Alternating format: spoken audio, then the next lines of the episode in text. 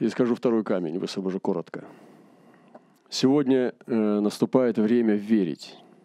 Иисус сказал, верьте мне. Вы представляете, братья и сестры, какая красота? Верьте мне. Иисус сказал, верьте мне. Иисус сказал, верьте мне. Что я в Отце и Отец во мне. А если не так, то верьте мне по самым делам. Истинно говорю вам, верующий в Меня, дела, которые творю я, и Он сотворит. И больше сих сотворит, потому что я к Отцу моему ему иду. Если чего попросите Отца во имя Мое, я сделаю. Да прославится Отец Сыне. Если чего попросите во имя Мое, я то сделаю. И вот эта необходимость веры, верить Иисусу. Братья и сестры, невзирая на то, что мы видим глазами, верить Иисусу. Верить глазами веры. И когда будет вот это духовное косоглазие, это размытость, когда мы будет просто одно то, что мы видим в мире, будет говорить одно, а Иисус говорит другое, мы будем верить Иисусу. Как говоришь, не верю глазам своим. Вот и не верь. Не верь глазам своим, верь Ему. И сегодня есть силы, которые хотят сформировать нас мышление, особенно в медиапространстве. Очень много заставляет нас верить в неправильные вещи. Но Он говорит, верьте мне – Поэтому сегодня необходимость веры поднимается. Личная вера только устоит. Вера в Иисуса, которая приносит нам новую молитву, новые великие дела и чудеса и силу верных святых. И сам Иисус обещает делать свою работу и делать свои дела через нас, через верных.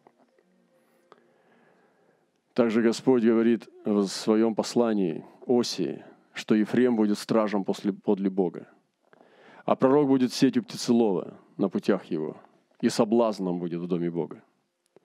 Что они глубоко упали и развратились, как в дни Гивы. Помните, когда Гива была?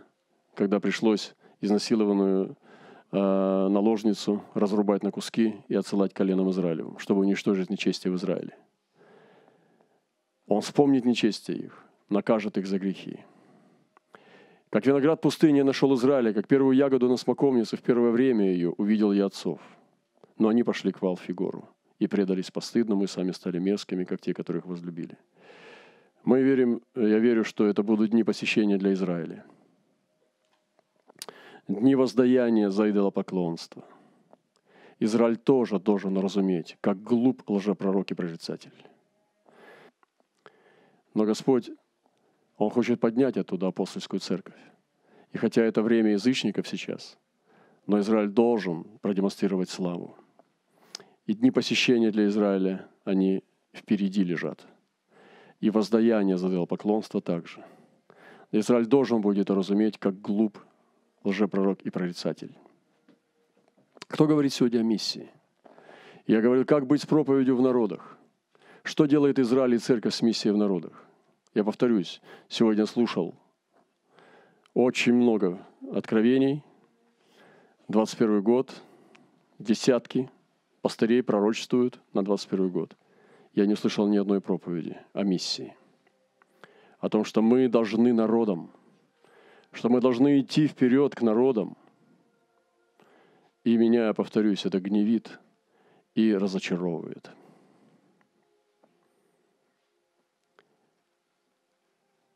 До границы выпроводят тебя все союзники твои, обманут тебя, одолеют тебя, живущие с тобой в мире, идущие хлеб твой понесут удар – тебе удар нанесут. Нет в нем смысла. Но ложная лоза будет посрамлена. Ложная лоза, та, которая называет себя церковью, играет государством, заигрывает с нечестием и с миром, она будет посрамлена. Господь говорит, я истреблю мудрых в Едоме и благоразумных на горе Исава. И суды от самих союзников, которые давали блуднице мир, а они будут от них же – за неверность Богу. И мы будем видеть суды над церковью. Но на то, что называется церковью. Сегодня я не называю это церковью, я называю это христианские общины. Я не называю это телом Христа, потому что тело Христа непобедимо. Поэтому сегодня мы имеем эти камни. И помните, когда Давид убил Голиафа, у него еще четыре камня оставалось в сумме. Они пригодились ему. Оказывается, у Голиафа был брат – Оказывается, там еще были такие великаны, с которыми сталкивались воины Давида. И как сказала сегодня сестра, что наше служение оценивается тем, насколько будут сильны наши ученики. Если наши ученики не будут подняты, и они не, мы не устоим с вами, это просто сверкнувшая звезда. блеснула и упала. Загадай желание. Никто не знает, как ее звали. Она просто исчезла. Какое бы служение твое сильное не было, если ты не оставляешь после себя наследие, то я не вижу смысла в этом. Поэтому насколько будут сильны наши ученики, наши дети, наши сыны и дочери духовные после нас, в этом оценивается сила и слава нашего служения. Поэтому подумайте над этим, что вы делаете с учениками. Пусть Бог благословит нас. Слава Ему. Аминь.